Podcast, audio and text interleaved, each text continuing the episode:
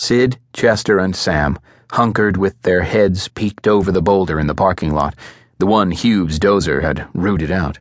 But Bud leaned against a tree exposed to the upcoming blast. Get behind something, Chester said for the fifth time. You loaded it heavy.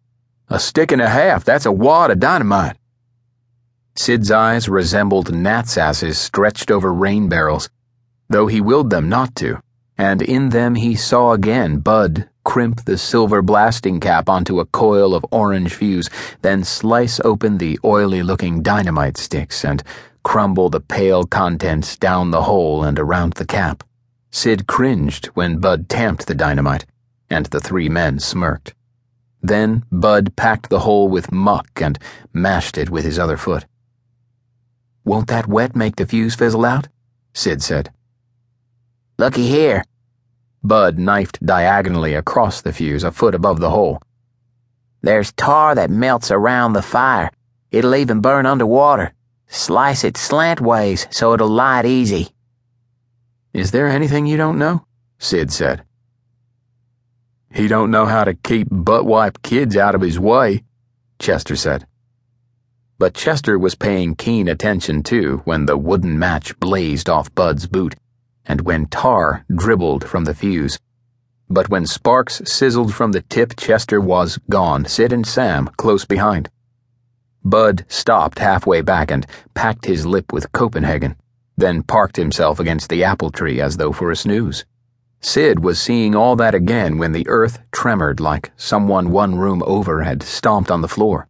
The rock shrugged, and a butterbowl sized piece humped three feet straight up, and lesser sprags leaped out like a hoptoad hatch. And then the noise, a grunty snort like you liberated on a deer stand when you just had to cough.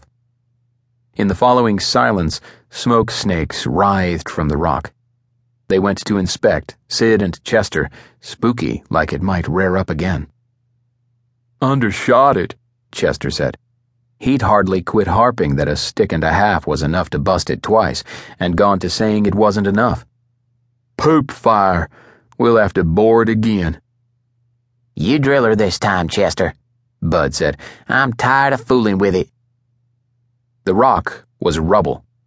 Sid kicked at it flabbergasted at the way it crunched inside and at the smell a fired shot shell, smoky and sour, and at the stark white of shattered rock.